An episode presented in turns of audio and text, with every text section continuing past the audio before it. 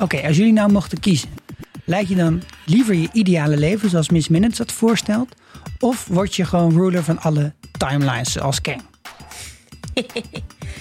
Eh, eigenlijk denk ik dat ik gewoon mijn ideale leven zou willen leiden. Ah, Esther, Ja, best toch? wel saai, maar ja, tot in het einde van de tijden een beetje timelines beheersen lijkt me die TVA allemaal best wel saai. Aha. Annaluna? Ja, ik ook, sowieso. Ja? Het Ja? ideale leven, ja, sowieso. Ah, crap. Moet ik dan nou degene zijn? Ja, nu ben jij diegene. Ja. Ja, ik snap het. En je hebt het ook heel slim gedaan, hè? Alsof wij jou niet de keuze bieden, maar alsof jij dit moet Oké, doen. ik doe het wel. Ja, precies. Slimme move, Sikko. Ja, ja, ja. Terwijl had anders ook gezegd. Dit is de Vierkante Ogen Show, de popcultuurpodcast van dag en nacht. Vandaag praten we over Loki, aflevering 6, For All Time, Always. De laatste aflevering van dit seizoen Loki. Ja, Maar- We zijn beyond the void, beyond alles. In het grote kasteel aan het einde van de tijd. The epilogue has been written. Alles is geritten. Oh my god. Er komt een nieuw seizoen. ja want dat, ik dacht eigenlijk dat het net zoals WandaVision en zo een standalone ding zou zijn. Maar blijkbaar is het, krijgen we wel een tweede seizoen. Nou, Ja. voel ik me al veel minder sad over dit einde. Ja, precies. Want wat, wat, wat voor indruk laat deze laatste aflevering bij je achter, Esther? Ehm, heel veel exposition, veel uitleg. Maar dat vond ik wel lekker, want er waren ook heel veel vragen. En je bent een beetje een nerdje. En ik ben een beetje een nerdje. Ehm, ik heb gejuicht toen, eh, of als in mijn handen zo omhoog, wat jullie niet kunnen zien, maar eh, toen ik eh, zag, de- toen He Who Must Remain in beeld kwam. Ik vond dat heel leuk. Ehm, ik heb wel ook nog steeds heel veel vragen en daarom ben ik ook heel blij dat we het nog lekker gaan nabespreken met elkaar, want mijn brein is nog steeds een beetje gebroken. dus Ja, niet alles is is dit waarom jij zo moe bent, Annaluna? Ja, this wrinkled my brain. Ja. Ik ben dus heel moe, luisteraars. Dus als je mij hoort gapen tussendoor, dat is niet iets persoonlijks. Eh it's practical. ik heb gewoon niet veel geslapen, want ik werd de hele tijd wakker door deze aflevering. Nee, ik vond het inderdaad... ehm, ik heb er echt hard en diep over nagedacht. Maar er zijn toch dingen waar ik niet helemaal over uitkom. Ik ben best wel verward na deze aflevering. Ik vond hem vet. Ik vond hem vermakelijk. Ik vond hem vreemd.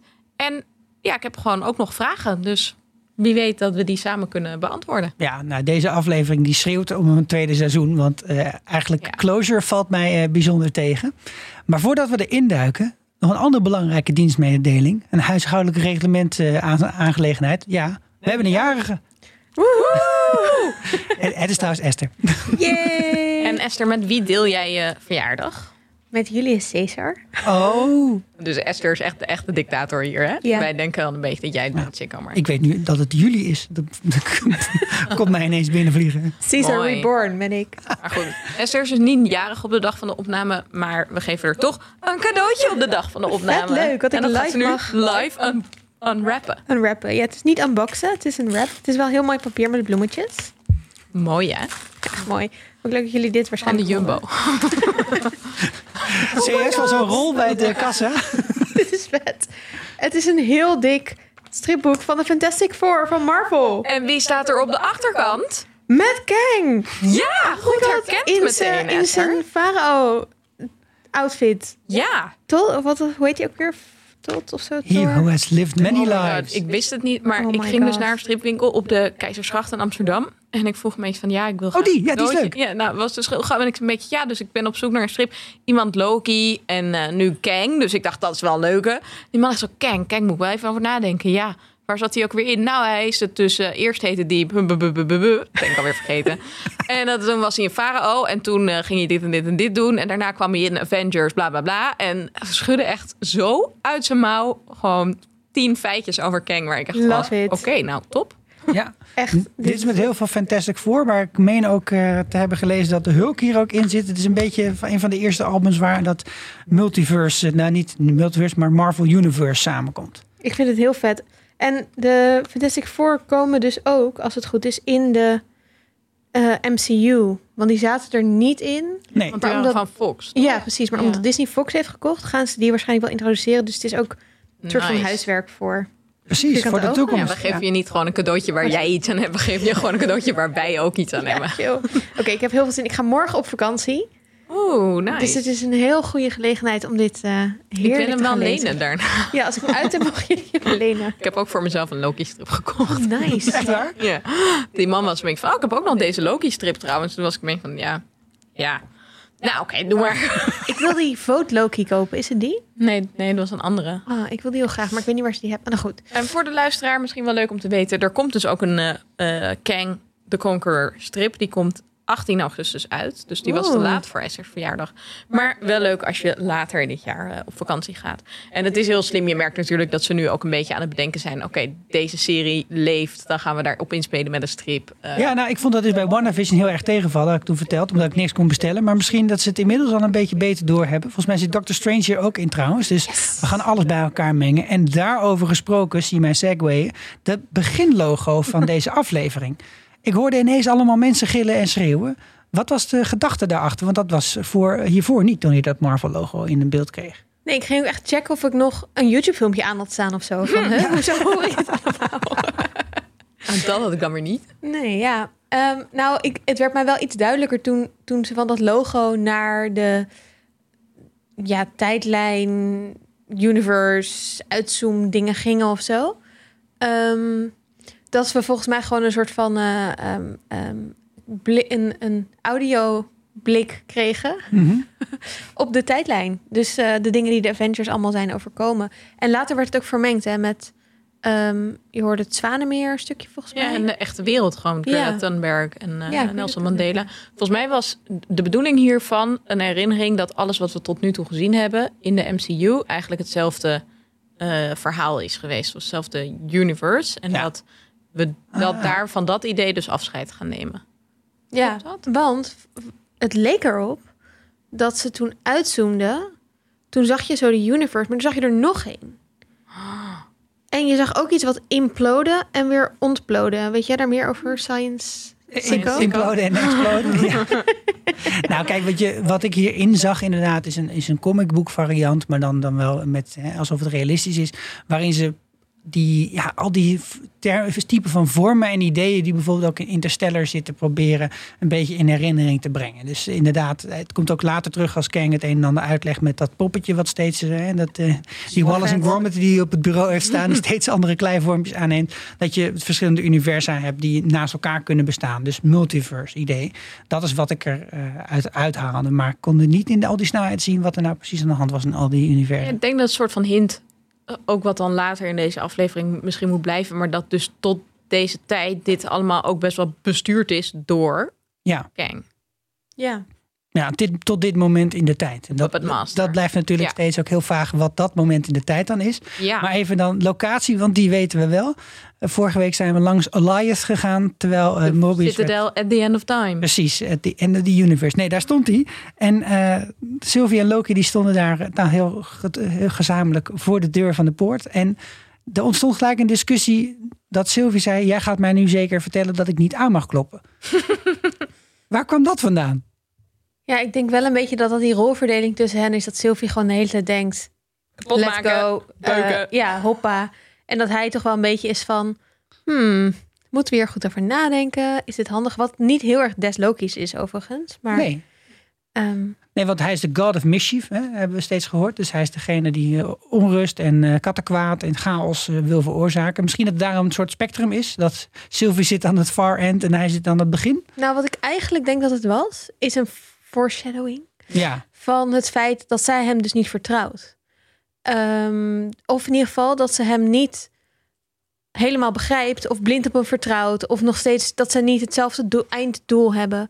Dus dat is een beetje wat ik er toen ik hem een tweede keer keek dacht ik oh ja hier zien we al soort van we denk je denkt na die laatste aflevering misschien van yes ze zijn nu hetzelfde team one goal one nation woehoe maar dat, dat het eigenlijk meteen in deze aflevering alweer duidelijk wordt nee nee nee ze zijn nog steeds hebben ze allebei best wel hun eigen en ik denk dat zijn visie heel erg is Sylvie en ik zijn een team en het wordt fantastisch en die van haar is ja leuk en aardig met die gast maar zo hoe lang ken ik hem nou eigenlijk wat ook wel terecht is Dat is wel een begrijpelijke houding. ja. Ik denk ook gewoon dat dit een stukje comic relief was. Want het was natuurlijk best wel een exposition-heavy aflevering. Veel uitleg, veel spanning, veel verdriet ook. En dit was gewoon nog een soort grapje om even nog van... Hé jongens, was ook leuk hè, deze, dit seizoen.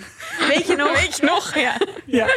Ja, we komen er zo wel even op wie er nou eigenlijk te vertrouwen is, eh, ja of nee. Maar als we binnenkomen, want we gaan wel naar binnen natuurlijk, dan staat voor hun het was Miss Minutes all along. Die staat daar klaar om ze, om ze in ontvangst te nemen en die legt ook een soort keuze aan ze voor. ja, de verleiding. Ja, of je daarvoor wil gaan.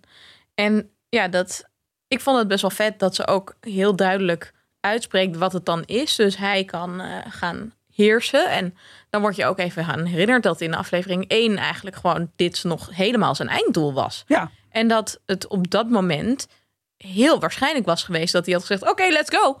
En dat, het, dat hij echt wel heel erg veel ontwikkeling doorgemaakt heeft. Eh, dus dat is Prime Loki. en, en Prime Sylvie krijgt een jeugd vol gelukkige herinneringen aangeboden. En daarvan heb je dan dus ook meer van, maar dan weet je dat het niet echt is. Of zo. Of dat een, meer een. Bij Loki denk je nog, oké, je kan best wel iemand ergens heerser maken en dat ontwikkelen. En bij haar is het meer ja, dat je ineens zeg maar allemaal gelukkige jeugdherinneringen krijgt die je niet had. Dat geeft dus aan, je wordt gereset eigenlijk. Mhm. Dus ben jij het dan die daarvan kan genieten?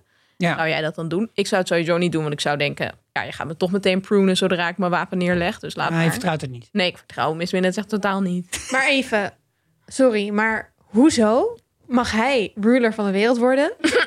en is God. zij gewoon... Ja, dan krijg je allemaal happy memories. Dan mag je naast Prime Loki staan op zijn troon. Ja, Een soort van, en jullie zijn samen. Waarom? Zij wil misschien ook wel wereldheerser worden. Goed punt. Flikker op. Of, of geef haar gewoon, I don't know, een, een kingdom. Of eh, vond ik nogal lafjes. Ja, Niet zo goed aanbod.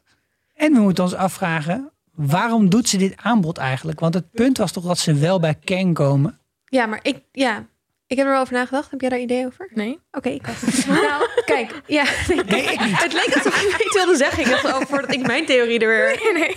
op jullie ga gooien. Oké, eh, toen ik de tweede keer keek, dacht ik... Want ik, ik had ook die vraag naar de eerste keer kijken. Ehm, ik denk dat het een soort van test was. Ehm, of ze wel geschikt zijn, of ze wel goed genoeg de hele um, nou ja, puppet eh, show van eh, Kang dan hebben doorlopen. Van He, He Who Must Remain. Want als ze hadden gezegd, ja, dat willen we wel dan heeft het voor hem niet zoveel zin om hen aan te bieden om bijvoorbeeld de TVA te gaan leiden. Want dan zullen ze die macht gebruiken om dit voor zich te fixen. Als hun liefste wens nog steeds is om ehm, hun leukste timeline te, te leven, dan ben je niet zo'n goede ruler van all time. Want dan ga je dat natuurlijk voor laten gaan. Maar als ze dat afwijzen, wat ze doen, dan kan je wel dat aanbod doen. Want dan zijn ze blijkbaar mentaal, zeg maar, dan is Loki al zo evolved dat hij niet meer het allerhoogste doel vindt dat hij de Avengers verslaat en, eh, en Mhm. eh, alleen heerser wordt in, in Asgard. Dus ik denk Ja. dat het een soort van, ja, daar een soort test van was of zo. Nou, voor nu vind ik dit een hele goede uitleg. Maar ik wil het zo wel hebben over of we ook geloven dat dit Kangs einddoel was. Dat zij de TVA over zouden nemen. Want Ja. ik vind dat persoonlijk echt een heel raar verhaal. Nou, in, het, in het verlengde daarvan doet het ook suggereren dat er al iets, een oneindig aantal scènes is geweest waar precies deze Sylvie en Loki voor de neus van Miss Minutes stonden. En toen zeiden, ja, eh, doe maar Koninkrijk, doe maar Koninkrijk. Ja, maar toen zijn ze waarschijnlijk wel gewoon gepruned. Ja, precies. Direct gebroed. Bye! Oké, jammer. Ja. Hey, en, en deze, Ongeschikt. ik vond de vormgeving van, de, van dit stuk van de aflevering sowieso al dus heel vet met altijd de achtergrond. En het heeft iets heel comic-achtigs wel. Het is wel Ja. een beetje overdreven. Het heeft net iets te veel kleur, het heeft net iets te scherpe lijntjes. Maar ook de binnenkant van dit kasteel, dat vond ik heel erg vet. Want eh, je had dat, al dat marmer met die lijnen er doorheen. Hè? Mhm. Is dat je opgevallen? Ja. En ik meende dat te herkennen ergens van. Volgens mij een keer een of andere aflevering over Japanse theepotjes. En dat was waar, want het is dus allemaal geïnspireerd op een Japanse eh, eh, decoratieve stijl. Die heet Kingsui, als ik het goed uitspreek. En daar, dat, de gedachte erachter is dat je dus dingen die kapot zijn weer repareert. En dan de reparatie laat zien. Omdat je, in, e- dat, je dat, eigenlijk dat object in zijn waarde wil laten. En ook wil laten zien van hey, het heeft iets doorstaan in het verleden. Dus dat schijnt een heel hoog goed te zijn. En het wordt ook vaak met goud gedaan. Ja, cool. Maar, dus ik vond het heel mooi weergegeven. En ik, vond die stijl vond ik heel vet. Maar toen dacht ik, zijn dit nou gewoon een paar graphic designers bij Marvel die denken, nou, ik doe gewoon met die kleur. Of dat is, zit hier een idee achter? ik weet het niet. Ik denk dat er een idee achter zit. Want, Nou, dit, ze gaan iets kapot maken. Namelijk eh, de TVA en ruling, de whole multiverse. Nou, de, de isolatie van deze tijdlijn gaat kapot. Komt daar dan uiteindelijk iets mooiers uit voort? Als Loki en Sylvie daar iets mee gaan doen. Dus ik denk dat dat het soort ehm, Hmm. symboliek kan zijn. Want volgens mij is dat bij de Japanse kunst ook het idee van je, ehm, je laat zien dat iets gebroken is geweest. En je- door het te maken, maak je het ook weer mooier en verbetert het ook weer naar een mooiere versie eigenlijk. Want ik bedoel, je gooit er wel goud op. Hè? Je bent het niet een beetje aan het herstellen met een paperclip of zo. Is geen seconde lijn. Het wordt wel echt mooier. En je ziet trouwens ook, je zag ook eh, dat de lift die naar de fake timekeepers ging, had ook van die eh, marmeren Ja. dingen met goud en zo. Dus het, we hebben Oh, het eerder in het seizoen ook gezien. dus daar zat, Ik denk ja. dat dat de symboliek is. Ja, en er stond ook, was ook een, een van de standbeelden die lag kapot op de grond. Nou, daar had ik een vraag over. Want er waren vier standbeelden. Volgens, nou, we hadden eigenlijk twee ruimtes. Hè? We kwamen Ja. volgens mij binnen in een ruimte waar, dacht ik, in de lobby waar twee standbeelden waren. En daarna in een ruimte waar er vier waren. En, Oh. Maar toen dacht ik, ja, Kang heeft dit gemaakt. Zijn die vier standbeelden dan hemzelf en drie andere vette Kangs? En is er nu eentje kapot gesmashed? wat, wat is dit? Wat, waar- welke symboliek is dit? Wow. Esther weet het. Nou, terwijl je dit zegt, denk ik... Ik had hier eigenlijk iets anders over. Maar terwijl je zegt, denk ik... Wat als er vier best wel goede Kangs zijn? Dus Mhm. oké, nog heel even voor luisteraar. We noemen hem steeds Kang. Wat wie we Ja. daarmee bedoelen is He Who Must Remain. Want in deze aflevering wordt niet Kang he who genoemd. remains, hè? Het is He niet he who must Oh be ja, sorry. He, must be, he Who Remains. Die dude die soort van de eindbaas is. Een paarse dude. Maar omdat hij in de comics heet hij Kang the Conqueror. En zo gaat hij waarschijnlijk ook in de toekomst heten. We noemen hem even Kang voor de afkorting. Eh, Oké, maar misschien zijn er wel vier goede Kangs. Dus Mhm. die zeg maar wel eh, niet allemaal evil dingen willen met die timelines. En dat hij al één, als één daarvan, één daarvan al op is. En hij nu ook één van die vier is die Cool, opgeraakt. En gesneuveld. twee andere zijn. En dus drie van de drie timekeepers. Ja, en dat was dus eerst in eerste instantie mijn theorie. Dat het soort van hij die daar heeft neergezet als een soort van de timekeepers. Dat zijn mijn, mijn alter Ja. ego-achtige ideeën die niet echt bestaan. Maar ja, Ja. En in een van die times is hij een lizard person. Sowieso. Ja. awesome. Ik hoop het. Of een olifant. Of een krokodil. Ja, dat kan ook. Krokie Kang. Maar ik vind gewoon olifanten best wel leuk. Dus dat zou ik echt leuk vinden om te zien. Oké. Wel onpraktisch als het bijvoorbeeld een dolfijn is of zo. Dan kan hij dus alleen maar in het water Ja, dat is wel handig. Ja. Het ziet er wel heel duur uit allemaal, deze inrichting. Dus daar had hij vast een hele hoop geld voor nodig. En dat brengt ons op de donaties. Ja, nou, wat een bruggetje, Sikko. Ja. Ehm, ja, we kregen weer een hele eh, fijne donatie van Tom. Ehm, en eh, die donaties zijn super chill, want we doen dit allemaal eh, als hobby. En daarvan kunnen we bijvoorbeeld ehm, de Lego eh, kopen die we net hebben weggegeven aan de winnaar van onze Fantasy League. van, Van de Eurovisie? Eurovisie-aflevering. Ehm, Is dit, ehm, is dit cadeau eigenlijk ook uit de pot eh, betaald? Nee. Vooralsnog niet, maar ik kan wel even een tikje sturen naar Esther die de pot beheert. Dat is misschien wel weer oncharmant. we zouden er cadeaus voor elkaar van kunnen kopen. Ehm, maar inderdaad, af en toe eens koekjes of eh, dat soort dingen. Eh, maar ook bijvoorbeeld toen we in de lockdown thuis gingen opnemen, microfoons. Ehm, dus het zijn ook eh, broodnodige ehm, eh, dingen. Ehm, wil je ook vriend van de show worden? Dan kan je naar vriendvandeshow.nl slash vierkante ogen. Daar kan je doneren. Je kan maandelijks een klein bedragje doneren of eh, eenmalig. Ehm, en misschien dat je in de toekomst daar ook nog wel eens eh, hele leu- leuke perks van kan krijgen. Eh, en dan ben je, zit je er nu al bij. Ja, Hoe cool is dat? die was cool we er voor het cool was. Van zouden kunnen kopen. Nou, Bijvoorbeeld VIP-toegang tot bepaalde films op Disney+. Plus. ja, bepaalde films die je anders niet kan kijken, maar die we dan wel kunnen bespreken. Ja, zoals. Nice. Zoals? Nou, ik kreeg een verzoeknummertje. Zullen we dat eh, even luisteren? Hoi lieve vierkante oogjes. Ik heb hier een verzoekje. Willen jullie please, please, please Black Widow gaan bespreken? Ik heb hem gisteren gezien en hij was echt amazeballs. Ik ben heel benieuwd wat jullie ervan vinden. En of er nog leuke theorieën te bedenken zijn achter de film. Oké, ik hoop dat jullie hem gaan bespreken. Dankjewel, doeg! Nou, dit eh, verzoek kregen we van Jessica. Dankjewel voor je bericht, Jessica. Ehm, en we kregen hem ook nog van Nine. Dus we hebben nu van twee mensen gehoord de vraag of we Black Widow kunnen gaan doen. Ja, de democratie, dus eh, meerderheid. eh, precies. Gelukkig is dat niet de meerderheid. Gelukkig hebben we meer dan twee vrienden. Maar oké. Ehm, we hebben meer vrienden dan Loki, mensen. What up? Ja, ik bedoel, die heeft gewoon Sylvie en Mobius. En Sylvie is... Ja, is nog steeds. I don't know. Hashtag. Anyway, ehm, hartstikke leuk. Eh, ik denk dat we dit gewoon moeten gaan doen, toch? Ja, moet maar even. Ja. Moeten we gewoon gaan doen. Ja, we waren misschien ook al wel ter voorbereiding naar de bioscoop geweest, Sikko en ik. Twee keer. Misschien twee keer. Ehm, we gaan eh, wel Black Widow doen, denk ik. Ja. Yay. Maar goed, mocht je dus ook een idee hebben, een suggestie, laat ook een berichtje voor ons achter op Ja, van de Show. Vinden we hartstikke leuk. Alright, terug naar de tijdlijn. En vorige keer werd, eh, ging het Loki en Sylvie gingen naar The End of Time. Maar Mobius, die had een eigen sidequest. Hij ging namelijk naar de TVA to burn it to the ground. Letterlijk. Ja, maar dat heeft hij. hij dus niet gedaan. Nee, maar hij zei dat hij het zou doen. Maar Nee. Dus we, we vinden Renslayer in haar kantoor en die is net iets aan het downloaden van het eh, internet. Maar Ja. het is niet wat ze dacht dat het is. Het intranet. Oh ja, misschien is het wel intranet. Oh ja. ik denk wel dat het een indecent proposal is. Een soort van Tinder eh, pop-up van Kang, van swipe right. Als je nu, eh, dat denk jij dat het is. kom jij eh, voor de booty call naar de end of time? Hoe sassy was Miss Minutes hier? Dat ze echt zo keek. Ja, sorry, nee, ik was even iets aan het afhandelen. Ja. Zo'n vette meme Nou ja, blik. en, en ze krijgt ook files die ze, waar ze niet om heeft gevraagd. Ja. Ja. Dus wa- wa- wat, wat zou er in vredesnaam in De Tinder, zitten? de Tinder Dat is het, ja. proposal, Ja, ja. ja, Want nou, dat is wel, we hebben dit eerder gezegd in de aflevering, maar Ravonna en Kang zijn in de comics een soort stelletje. Ja. Love interest. Dus eh, Ja. dat moet wel. Ja, toch? love interest, dus friends with benefits. Op welke schaal eh, zitten ze? Weet ik niet, ik heb de comics nog niet gelezen. Nee, maar ik denk wel dat... ehm, volgens mij kunnen we afleiden uit deze scènes... dat zij in eerste instantie nog niet weet... ehm, wie of wat er allemaal achter zit.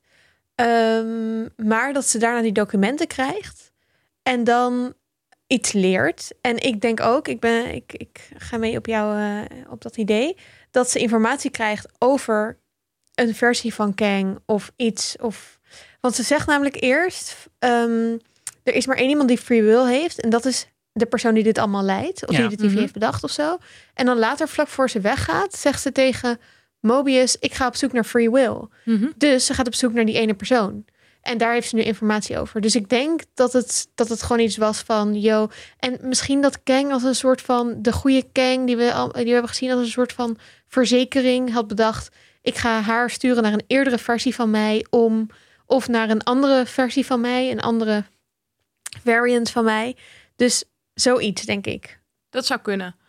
Ehm, wat een power couple, Ravonna Ja. en Kang. Wow. Ik wil het wel zo nog even hebben over dat jij deze Kang de goede Kang noemt. Want ik denk echt niet dat deze Kang een goede Kang is. Maar Hmm, ik ben bang dat er veel minder goede Kangs gaan zijn. ja, you should meet the other guy. Maar dat wil niet zeggen dat deze Kang goed is. Oké, Nee, hij doet zichzelf als een bad guy. Maar goed, Ja. aan de andere kant. Nee, oké. Maar goed, ze gaat dus inderdaad eh, eh, in op het proposal. Ehm, en ze heeft best wel een intens gesprek met Mobius. Want ze voelt zich verraden. En hij voelt zich verraden.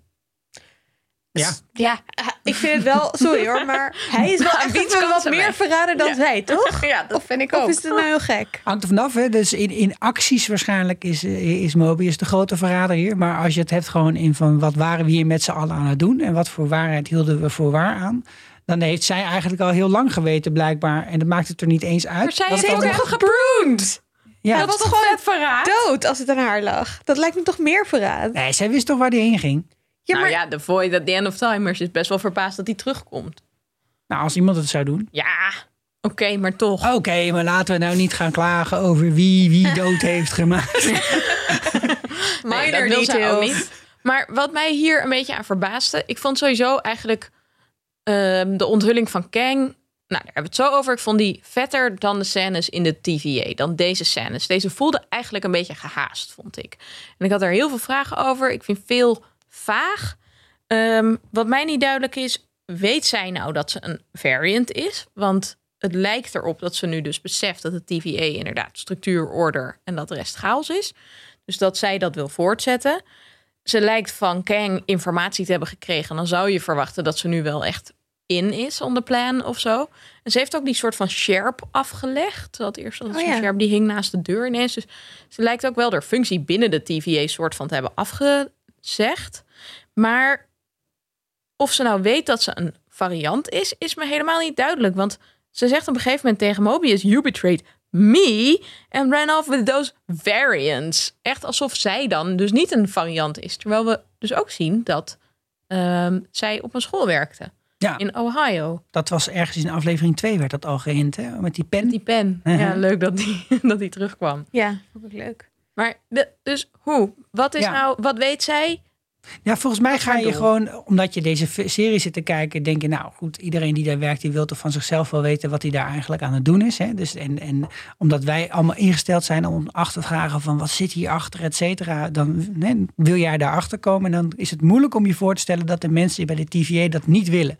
Maar volgens mij zijn er best wel realistische situaties te bedenken en ook wel te vinden in de echte wereld waar mensen ergens werken en het eigenlijk gewoon ook liever niet willen weten waarvoor het allemaal precies bedoeld is of wat ze allemaal precies doen.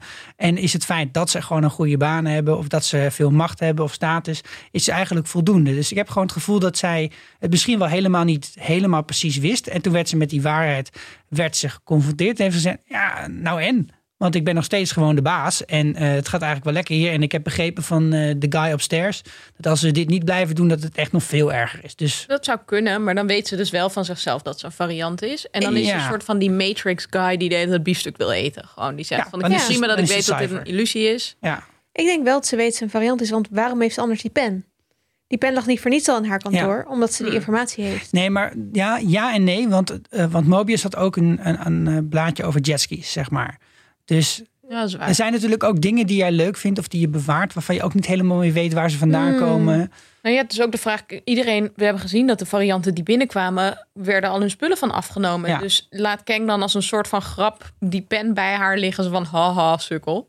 Dan heb jij Kan. een trof- trofee in je Ja. eigen kamer ha- hangen. En je hebt zelf niet door dat dat dus een trofee is van je eigen ondergang. Ja, dit, dit is eigenlijk. Het is wel heel leuk voor hoe het verhaal in elkaar zit. Maar het is, het is ook wel een klein beetje ondermijnend voor de macht van de TVA. Dat die mensen dus nog wel persoonlijke attributen in de buurt hebben. Nou, Ja, maar- of niet, omdat Kang gewoon zo alleenheerser is dat hij dat grappig vindt. Dat vind ik ook wel. Het is ook een vorm van humor. En die Ja. ik op zich wel grappig vind. Maar eh, ik vind het meer een bold move voor een laatste aflevering binnen een seizoen. Om dit zo onuitgesproken te laten. Ja. En om hier zoveel vragen. Dat betekent wel dat ik ook heel erg geneigd ben om door te kijken. Maar ook dat ik denk deze finale had nog wel net een strakje, stukje strakker gekund. Ja, maar ik denk wel dat ze gewoon wist dat zij een variant was. En want ik vond namelijk uit de vorige aflevering heel erg overkomen dat ze ook al lang wist dat Mobius een variant was. En dat ze hem de hele tijd een beetje zo zaten van zat te pappen en nat houden van oh ja nee, maar wij zijn natuurlijk vrienden. Hè? Oh wat fijn om met je samen te werken. Nou dat heb je goed gedaan hoor. Dat vond ik heel erg zo van ik weet best dat jij dat jij gewoon elke ochtend eh, gereset wordt zo ongeveer of hoe het dan ook werkt. Ehm, Ja. dus, en zij verzamelt, ik zie haar er eerder voor aan om allemaal dingen te verzamelen die ze grappig vindt Hmm. over die variants. En als een soort van trofeeën. En daar misschien ook haar eigen dingen in. Maar goed, maakt verder ook niet zo heel veel uit. Misschien dat we inderdaad in ah, seizoen 2 nog hier meer info over krijgen. Ja, nou, we moeten in ieder geval in seizoen 2 antwoord krijgen op de vraag wat er dus na die scène gebeurt. Dat Ja. B-15 met al die mensen naar die high school Oh. gaat. Hè? Ja. Die middelbare school. Want daar, ja, daar neemt ze eigenlijk, lokt ze ze volgens mij een soort expres erheen. Want ze zitten achter haar aan en ze denkt, nou dan ga ik gewoon naar die plek. En dan weet ik dat zij daar rondloopt. En dan loopt zij binnen. En dan nou, zie je ook wel aan die andere eh, timekeeper dat die denkt, eh, of nou, wat de TVA-persoon, dat die denkt, Minuteman. Minuteman, zo heet ze, sorry. Die denkt, oh, dat is wel heel erg vreemd. Maar daar houdt de scène ook gewoon op. Nou, Ah. nog, nog, een- nog een van mijn dingen van. Dit voelde gehaast. Ja. Ja, snap ik. Ja. Ja, eigenlijk bij elkaar had ik ook het gevoel dat al deze scènes er nodig waren om dat enorm lange gesprek waar we zo naartoe gaan, om dat een beetje bij te knippen, zeg maar. Dat denk ik ook, ja. Maar ja, daar houden we dus wel heel veel vragen van over. Ja. Annaluna zegt slordig. De- Of denk je, denk je, en ze bedoel je dan slordig als van nou, ze kwamen niet op tijd rond met het maken van het script? Of denk je, eh, het, het komt gewoon op jou zo over? Ehm, ik denk wel dat ze op zich op tijd rond zijn gekomen met het maken van het script. Ehm, maar dat ze. Ja, je kan natuurlijk best wel nog discussie hebben van ga je deze scènes nog gebruiken in deze aflevering of in de volgende? Hoe ver Ja. moet je gaan met je cliffhanger? Wat wil je openlaten? Hoeveel wil je aan de eh, kijker overlaten om zelf in te vullen? En hoeveel speculatie wil je ook bieden voor kijkers? Ehm, zeker met het oog op dat er natuurlijk nog zeg maar 80.000 films en Marvel-series uitkomen. En ze ook willen dat je die gaat kijken. Ja, Ik kreeg eigenlijk meer het idee dat het eigenlijk niet zo belangrijk meer was. Al deze dingen, behalve dat Renslayer wegging. Omdat we aan het eind Hmm. in een soort reset komen. ja. Maar daar Ja. gaan we het straks over hebben. Maar daarom denk, ik denk dat dat de reden was. Van oké, ja, we moeten wel een wrap-up hebben, want mensen hebben nou eenmaal die verhaallijnen gezien, maar we gaan er nooit meer naar terug, want Dat zou It's ook kunnen, ja. Ja. Ja. Oké, terug naar de Tower of Orthanc. En uit de lift stapt niet Sauruman, maar een andere evil guy. Hij, hij is clearly evil, want... Hij eet een appel. Dankjewel. Sowieso. Ja, maar dit was ook echt weer van super christelijke ondertoon, toch? Van de Adam en Eva en de appel van verleiding, Oh, en kennis, ja. en et cetera. Oh, wauw. ik vond het een tijd ehm, ding. Zeg maar, als je ehm, eh, verloop van tijd laat zien, Mhm. ja, dan krijg je heel vaak de, de fases van een appel opeten te zien. Ja, En versneld en vertraagd en terug en heen. En ehm, ik ging dus ook steeds op die appel letten. Omdat ik dacht, misschien zie je op een gegeven moment een scène... waarin die appel opeens een stukje minder is opgegeten. En dat, je dan, Oh, dat dat, die we dan eigenlijk terug in de tijd zitten... maar dat we dat niet snappen. Maar dat was Ja, niet zo. jammer. Maar dat had me cool geleken. Want daar, Zo. daar vond ik het Het is echt, echt zo'n next level nerdy, Ja. eh. Ja, ja. Dat, maar dit, zou wel een hele coole manier zijn om, om Ja. iets te communiceren. Ja, maar ik- ik, gemiste heb het kans. geprobeerd. Ja. Of ik heb opgelet. Ik vroeg me ook wel de hele tijd af, waar groeien die appels? Heb je een soort van patio binnen waar je dan het ideale klimaat voor appelbomen hebt gecreëerd? We hebben heel veel levels niet gezien van die Citadel. Ja. Hoe komt deze man aan eten? Heeft hij eten nodig? Of is dit gewoon een grappige accessoire? Eh, huiselfen die naar andere timelines gaan. Dat moet het. Sowieso, ja. Goed punt. Eh, maar ik zat dus te juichen toen de lift openging. Want ik was echt soort van... Yes, confirmed. We hebben het er vaak over gehad. Prove me Ook al die keren dat jullie als luisteraar dachten... Oh, Esther weer over Kang praten. Het was, het had een doel. De, hier is hij. Ja. Het was wel echt een bold move. Want ik dacht niet dat we hem nog zouden zien vorige week. Ja, we hadden het ook een het- beetje over gehad. Over de laatste Ja. aflevering nog een nieuw iemand introduceren. Ja, en over al die hints waarvan we niet meer konden bedenken welke echte hints waren en welke wel, Precies. welke niet. Ehm, dus ik was ook echt wel verrast. Maar ik vond het wel vet. Het was gewoon een beetje vreemd, maar wel vermakelijk. Ja. En ook omdat deze acteur, Jonathan Majors, zo goed is. Ja, Hoe briljant Wauw. speelde niet dit? ja. Ik Briljant. vond het zo leuk. Ja en een evil guy moet natuurlijk wel een beetje een persona hebben. Hè? Anders kom je, anders kom je niet op die plek. Nee. Maar dit was wel weer een hele aparte variant. Zo fijn. Heerlijk. Goeie. Kijk, Ja. we hebben natuurlijk Loki. In Loki's staan centraal in deze. En dat is al een best wel quirky bad guy eigenlijk. Ja. Door de, door de Marvel-serie. En dit is een soort van level. Level up. ja, levels up. Quirky, rare ja, bad guy. Echt zo leuk gedaan, vond ik het. Ik vond het ook heel tof. Het deed mij vaaglijk denken aan hoe Jonathan Groff Mad King George speelt in Hamilton. Ja, Een beetje... Ja, gewoon Extra. best wel heel extra. Echt heel extra. ja. En de manier waarop hij dan op die tafel springt. En de hele tijd... Het lijkt een beetje alsof hij aan het dansen is. Maar Ja. hij is het niet. Het is fantastisch. heerlijk. Echt. Hier wil ik wel. Ik ben blij dat dit eh, waarschijnlijk zijn debuut was om nog vele malen in de MCU te verschijnen. En dus ook waarschijnlijk... Dat is wel heel vet, hè? Hij gaat dus gewoon allemaal verschillende Kang variants spelen. Dus hij kan als acteur, kan hij zeg maar Sad Kang, Happy Kang, Boasty Kang, Kid Kang. King Kong, Kang. Allemaal Kangs gaat hij spelen. Hoe vet is dat? Heel vet. Nee, ik heb er echt zin in. Lijkt me ook echt leuk als Ja. je als acteur daarvoor benaderd wordt. Ja. Ja, Ja. Dus die, die, die heeft inderdaad heel veel gigs in het verschiet, eh, denk ik. Ja. De, eh, het deed me ook een beetje denken aan de manier waarop hij het verhaal vertelt. Niet zeg maar, zijn intonatie of zijn acteerwerk, maar het deed me heel erg denken aan de scène in de Matrix 2. Volgens mij is dat Revolutions, of wat was die andere? Dat ze bij de architect komen. Mhm. Dat was ook van, nou, ik weet alles, ik heb alles gemaakt, ik heb alles gezien. Ehm de, de, de valt, ik kan jou alles vertellen. Dat, dat gevoel kwam heel erg op mij over. En daardoor zit je ook wel te kijken als kijker dat je denkt, oké, maar als hij alles al weet en alles al heeft gezien, waarom zit ik dit dan te kijken? Want er is ook geen keuze meer voor Sylvie en Loki blijkbaar. Hmm. Maar dat bleek hij gelogen te hebben. Ja, Plus het is all about the journey. precies. Vind je? Dat zei die. Ja. Zei die. Ja. dus gaat dan moeten we Miss ontwikkeling. Minutes ook instoppen dan in die journey, Nou in die ontwikkeling. Ik, ik vond dat wel. Dat verklaarde voor mij wel waarom we Miss Minutes zagen. Ik, Ja. ik, en ik vind dat niet zo gek dat hij zegt: Ja, ik weet al wat er gebeurt, maar het moet wel eerst gebeuren. Anders kan je, kunnen jullie de Ja. keuze niet maken. Dus ik, zat, ik stoorde me daar niet zo aan. Nee. Is dat iets heel religieus trouwens? Dat je zegt, je moet allerlei ontberingen doorstaan, want dan eh, ben je het waard. Een beetje, ik, doe, ik denk gelijk aan Job of zo, of aan dat soort bijbelse boeken. Het is de Mm. hero's journey. Ja, toch? Dat, dat Ja. mensen altijd achteraf willen zeggen... oh ja, mijn hele huis stond onder water... maar dat, dat hoorde ook te gebeuren of zo. Maar dat is niet per se christelijk. Dat kan je christelijk Nee, uitleggen. religieus maar, zei ik. Of het is, nee, maar ik denk meer dat het heel menselijk is. Dus Mhm. dat je een soort van voor jezelf moet verantwoorden... dat alles met een reden gebeurde om jou een sterke Ja, mens te maken. kut soms. Ja. Ja. Ja. Maar Nou, en denken jullie dat vooral ook je stiekem gewoon wel eens? altijd een, een narratief voor jezelf Ja. probeert te maken. Ja. Toch? Van de keuzes die ik maakte hebben geleid tot dit en dit. En omdat ik dat toen heb meegemaakt, kan ik dit nu zo plaatsen. Of zo. Ja. Ja. Je probeert dus logica, orde in de chaos Mhm. te scheppen. Maar, maar heb jij dat ook bij je eigen leven? Dat je dat, dat je dat onbewust of bewust doet? Ehm, ja, denk het wel. Dat je soms toch denkt, eh, die keuze die ik toen maakte, daar ben je dan niet helemaal zeker van. En een paar jaar later denk je ineens, kijk, dat heeft Zie je wel? weer hier gebracht. Als ik idee. Maar dat denk je dus niet bij keuzes die nergens toe geleid hebben. Dus dat Nee. is ook heel duidelijk een soort van confirmation bias. ja, vind ik grappig. Ja, nee, zeker. Heb ik absoluut ook. Al dus waren dingen in mijn leven soort van... Ja, maar ja, achteraf. Ja, heb ik er wel heel veel van geleerd. Ja. Maar Jij ook, ja, Ja, nou, ik betrap mijzelf daar heel vaak op. ja. En dan, eh, ja, maar dat moest gebeuren, want eh, anders had ik dit niet. eh. maar dan denk ik achteraf ook wel, van, nou, dat is natuurlijk ook totale onzin. Want, Tuurlijk. Hè, dit, is, dit is gewoon, het spelletje begint en vanaf dan eh, gebeuren er dingen. En eh, er Ja. is geen voorbestemming in die zin. Ik denk wel dat je kunt zeggen van, nou, dit is allemaal overkomen en dat maakt wie ik nu ben. Dat is natuurlijk niet zo'n hele rare gedachte, want dat, Mhm. dat klopt eigenlijk wel. Maar niet van, ja, het moet gebeuren, anders was ik niet geworden wie ik nu was. Nee. Nee. nee, daar zit een verschil in. Dus dat is, wordt hier natuurlijk wel heel erg gesuggereerd. Van Ja. alle stappen waren onvermijdelijk.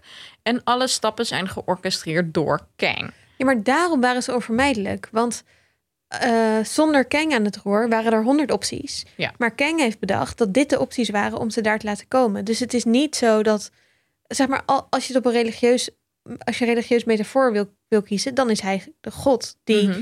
Kiest waar, op welk pad jij komt en welke, welke hordes je allemaal moet overkomen. En dat je op Lamentis zit en dat dat ding voor je eh, Mhm, mhm. ontploft. Ehm, maar het, ik en dat denk er dan niet... letterlijk dus door de Deus ex machina Ja, ja, ja. Ja, een Wordt redding eh, wordt Een redding eh, komt. geboden. Ja, ik, denk, ik denk zelfs, om deze nog iets verder te trekken, ehm, dat het niet eens zozeer Kang is die iedereen eh, op een spoor duwt, maar eigenlijk dat je moet zeggen, alle sporen bestaan en hij haalt alles weg wat niet nodig is. Dus er zijn, Ja, dus kan. er zijn ook 15 Ja. eh, random momenten geweest waarop dat Lamentus heeft, eh, zich heeft eh, voorgedaan. Maar die andere 14 heeft hij weggeknipt. ja. En alleen de ene waar ze toen twee deurtjes kregen is overgebleven. En dan hou je, je hebt een oneindig aantal mogelijkheden, maar dan is gewoon een dat min 1 is weggeknipt. ja. Oké, maar dan heb ik dus wel vragen. Dat is heel erg logisch. Want ik, nou goed, ik vond het sowieso gewoon heel grappig dat je vanuit die, die soort van openingskamer, die lobby, kom je in die soort van schaakspelkamer van Harry Potter, waar al die dode schaakstukken op de grond liggen. ja. Deze grap heb ik trouwens van Sander gestolen, maar Oh. Sander kon er niet bij zijn, want hij was ziek. Dus toch in de geest van Sander Fijn, even. hè? fijn. Goeie grap, Sander. Goeie grap, Sander. en dan kom je ineens in een lift die er gewoon uitziet alsof je uit een of ander art deco hotel komt. En dat vond ik heel Heerlijk. grappig. Heerlijk. Ehm, maar goed, wat ook heel leuk was, was dat zij daar dan maar gewoon meteen denkt... Hoppa, laat Huppa, ik even doodmaken. Ja, En toen dacht ik, ja, maar waarom wil hij hier dan nog niet dood? Want als dat blijkbaar gewoon een van de twee prima opties is... die hij voor zichzelf bedacht heeft, waarom hier dan nog niet? nee, maar daar is wel een antwoord op, denk ik. Ja. Of wil jij eerst? Ga jij Nee, maar nee, ga jij maar. Nou ja, volgens mij, omdat hij wil dat zij bewust de keuze maken om hem dood te maken, om in zijn plaats iets te doen. En als hij, dat, als hij doodgaat voor die tijd, dan kan hij dat hele verhaal niet vertellen. Ja, maar volgens mij wil hij dat helemaal niet. Jawel, volgens mij wil, volgens mij Ja. wil hij echt dat zij de tief... Oké, maar dat, daar zit, verschillen we als dan Kijkers van mening. kijkers van mening. Zullen we het Maar daarover hebben of gaan we het eerst nog even hebben over alle andere expositions? Misschien moeten we het eerst nog heel even hebben over überhaupt het verhaal wat hij vertelt. Dus eerst gaat hij ze lekker Ja. een kopje koffie inschenken. en ook zo heel weird. En zij kijken ook echt zo van, the fuck is dit? Two sugars. Dat je denkt, voor wie zijn die two sugars? Voor Loki, voor Sylvie of voor Kang? Eh, Eentje voor Loki, eentje voor Sylvie. Jawel. Don't know. Maar ehm, oké, we komen er dus achter dat Kang ehm, in de 31ste eeuw leefde. Nou, dat is ook zo in een versie van hem in de, in de stripboeken. Ehm, en toen op, eh, zo slim was dat hij uitvond dat er een multiverse is. Toen met andere versies van hemzelf ging chillen uit die multiverse, die dat allemaal ook net hadden bedacht. En toen dat ze tegen elkaar zeiden: Hey, chill, eh goede schoenen. eh leuk Mooie neus. neus. Ja, Zo super anders een grappig. clubje doen. Een dat- klein. Eh, tot het moment dat er een paar dachten... hmm, waarom zijn zij er eigenlijk? Ik wil de enige Kang zijn. En eigenlijk dat filmpje wat we helemaal in het begin hebben gezien... van waarom de TVA is opgericht, dat is het dus gewoon. Van, er zijn meerdere variants. Ze maken ruzie met elkaar over wat de enige timeline moest zijn. En toen heeft, heeft uiteindelijk de TVA besloten... er moet één time... of de, de, Ja, de drie timekeepers. Ja. Die hebben drie, hè? Ja. Wederom. Die hebben gezegd, er moet er één komen en er moet een, eh, een, een bureaucratisch orgaan. ja. Maar Ja, dat, dus- Kang heeft dit toch gewoon bedacht? En dat Niet heeft drie mensen. Gewoon Nee, één nee. iemand heeft Dus hij zegt van, die, dat, dat gedeelte heb ik bedacht. Het is, Ja. ik was het. Ehm It was me all along. ja, it was Kang all along. Ook nog even een shout-out voor Sikko's grap over de klang. Nee, Ja. die snapte ik echt pas Maakt niet uit. drie zinnen later. Ja. De Kang Gang. Oké. Ehm, nou goed, ik vond het vet om dit te leren. Mhm. Ehm, Het was ook fucking mooi, die Ja, was animatie. Mooi. Was Echt cool. heel mooi. Het viel me op dat er op een gegeven moment vier poppetjes zijn. Dus toen dacht ik, zijn dat die vier poppetjes uit de lobby? Hmm, Hmm. Ja. Nice. Dat ook omdat best het wel soort beeldjes waren. Ja. Wel- Maar Wel één universeel wapen blijkbaar, een pruning stick. Ja, ja, de pruning is zo. Eh, ja, maar ik heb wel nog steeds heel veel vragen. Oké. Gaan we Is dan dit het moment Dit is het moment. voor alle vragen? over hoe het allemaal werkt? Ja. Oké, ik heb een hoofdvraag en die heb ik al eerder in de podcast een beetje genoemd. En ik snap het gewoon nog steeds niet. En ik weet niet, ik ben er wel heel veel over na gaan denken. Dus ik heb misschien wel nou ja. Oké, dus de vraag is. Ja, hij heeft dus één sacred timeline gemaakt. En dan ga ik er dus van uit dat een timeline betekent... je begint bij de oerknal, bij wijze van spreken... en je eindigt bij weer dat het allemaal uit elkaar De big, big crunch of... eh, Ja, en dat is dus een A tot Z op volgorde timeline. En alles wat ehm, afwijkt van die timeline, bijvoorbeeld eh, Loki ehm, eh, wint wel in, eh, in New York, dat ga je prunen. Mhm. Dus dan zeg je, hé, hey, dit moet niet gebeuren.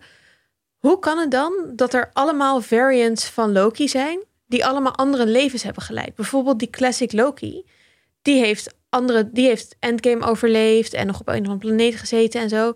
En ehm, waarom is die dan niet gepruned zodra, er, zodra die afweek van de Loki-timeline? Waarom kon überhaupt Sylvie geboren worden als meisje en opgroeien tot ze zes was? Want zodra ze geboren wordt als meisje, wijkt ze toch al af van de Loki-timeline? Zeg maar, ik snap dit gewoon niet. Hoe kan dit? Ik snap het ook niet. Ja, ik liet even expres in stilte vallen, want dit is ook mijn probleem. Nou, fijn dat ik niet... Ja, ko- Gewoon- ko- komt u niet helemaal uit. En de vraag is ook steeds van... tussen al die verschillende timelines die we zien... zit wel heel veel overlap. Mhm. Dus dingen lijken wel heel erg op elkaar. Loki's hebben altijd, zijn altijd groen. Ja, het is goed, maar, maar ook bijvoorbeeld dat, dat omgevingen Asgard ziet er steeds uit als Asgard. En dan zien we het misschien wel van de achterkant of de voorkant. En dan wordt in de ene wordt een, eh, een Sylvie weggehaald en de andere eh, gaat een Loki Ragnarok doen. Eh, Maar het is wel steeds dat. Dus er is een soort, wel een basispad of zo, waar je op loopt. En op dat basispad kun je dan je, je karakter een ander, ander, ander frontje geven, zeg maar. Dat, dat, is, dat is een beetje hoe het overkomt. Maar zeg maar, zo'n zo'n gebouw wordt gebouwd door iemand die besluit, ik moet een gebouw komen, er is een architect. En zeg maar, als je weet hoe in het echte leven beslissingen eruit zien, is dat er heel, heel lang gebakkeleid kan worden en dat er hele verschillende dingen uit kunnen komen. Mhm. Dus daarom vind ik dit ook echt heel erg ingewikkeld en misschien wel ook onoplosbaar. Want ik, volgens mij kun je niet iets maken wat aan, aan de ene kant al die multiverses heeft en aan de andere kant eh, niet, zeg maar, wel al die verschillende mensen eh, varianten toelaat. Nou, en vooral, ehm, hij zegt letterlijk, I've isolated our timeline. En dan Ja. kan ik me best wel voorstellen dat hij zegt, nou, je wil bijvoorbeeld ehm, wel dingen, branches toelaten, zolang, ze, zolang je weet dat ze nergens toe leiden. Dus als Mhm. er ergens een apocalyptic, Apocalyptisch. oh ja, dat. Als er ergens een apocalyps ontstaat, prima, want dan vernietigt die timeline zichzelf weer en dan heb je eigenlijk nergens last van. Dus die kun je aan zichzelf overlaten. Ja. Ja, en er zijn andere die moet je dus wel kapot maken zelf. Ehm, nou, dat is ook prima. Maar er zijn ook dingen die gebeuren. Bijvoorbeeld eh, dat Steve Rogers teruggaat in die time heist in Infinity Endga- Endgame, ja. Endgame. Elke keer weer. van hè? die twee. Elke keer weer door de war. Ehm, en dat hij... Dat, nou, hij gaat dan gewoon leuk lekker dansen met Peggy Carter. Het zou kunnen dat hij gewoon nooit die huiskamer uitkomt. Dat ze daar de hele tijd lekker met z'n tweeën liggen. Ik zou het wel weten. Maar het zou ook kunnen dat doordat hij teruggekomen is... zij allerlei beslissingen niet neemt. Ja. En er dus Dingen repercussies ontstaan Ja. voor die sacred timeline. Maar misschien zijn we dus, misschien zijn wij nu wel een beetje die fundamentalistische religieuze organisatie die zegt er is maar één timeline. Terwijl als je goed keek naar de, naar de hemel, was het wel een soort van dikke buis met allerlei soorten lines erdoorheen. Dat zou kunnen. Dus het zou kunnen dat dan als dingen niet eh, uiteindelijk tot een hele andere uitkomst Precies. leiden. Maar ja, ik vind het moeilijk om niet te geloven dat bijvoorbeeld eh, Steve Rogers terugkomt. Dat zou misschien wel invloed kunnen hebben of dat Peggy Carter uiteindelijk Shield begint. Ja, ja, ja. Toch? Ja, maar ik denk eigenlijk dat daarin dat het al set in stone was. Dus dat het, zeg maar, dat gebeurde al. Hoe zou ik dit zeggen? Omdat hij terugreisde, zeg maar, alles wat tot dan toe is gebeurd, leefde hij ook al. Dus we zitten daar al, zeg maar. Ja. Dat is, het is al gebeurd. Ja. Dus er is niks wat is veranderd. Want Oké. dus Nee. zo zou ik dat oplossen. Maar ik heb, de, als jij dat zegt over die brede band met al die timelines, dan denk ik, waarom hebben we dan steeds over the sacred timeline? Als Ja. er multiple sacred timelines zijn. Ik heb twee denkrichtingen waarvan ik denk, misschien is dit het, maar ik zou het gek vinden. Maar één is dat er dus inderdaad gewoon meerdere timelines zijn, maar dat het is dat het eh, dat dat komt omdat de tijd steeds, omdat de tijdlijn eindigt en dan opnieuw begint. Ja, jij zei net A tot 6, maar, het- Ja. maar Ja, dus het dat is het- natuurlijk dat Dus het een loop is. Ja, Ja. dus dat bij, zodra we bij Z zijn, beginnen we weer bij A, maar dan beginnen we bij A tot, Ja. tot de eerste kwadraat of zo. Ja. En dan blijft het wel helemaal tot Z lopen. Dus zolang je van A tot Z gaat, is het niet erg als daartussen kleine variantjes zijn. Dat Ja. zou kunnen. Dus dat zou een optie zijn, maar dat vind ik gek, want dan voelt het. Nou ja, dat zou kunnen. En het tweede is dat in, die, in dat openingsshot, dan zoomen ze zo uit en dan zie je dus twee universes. Dus het zou ook kunnen dat er eigenlijk wel al een mu- multiverse is, waarin de tijdlijn steeds wel hetzelfde is. Dus er is één tijdlijn, maar die tijdlijn heeft tien verdiepingen, want er zijn tien universes. Ja. En als op die tijdlijn in al die universes gebeuren wel andere dingen, maar ze liggen wel allemaal binnen wat. Binnen de bandbreedte vindt- die ook. Ja, Ja. Maar dan, dus dat kan, maar dan vind ik het wel allemaal vrij matig uitgelegd. Ja. Ja, maar dus misschien expres omdat je daar in een volgend seizoen achter komt. Maar dan de- is er dus al een multiverse. Ja, Maar goed. Nou ja, dat, dat openingsshot waar jij helemaal aan begon aan het begin, dat, dat leek dat ook te suggereren. En je hebt ook dit, het kleipoppetje liet ook dus die multiverses zien.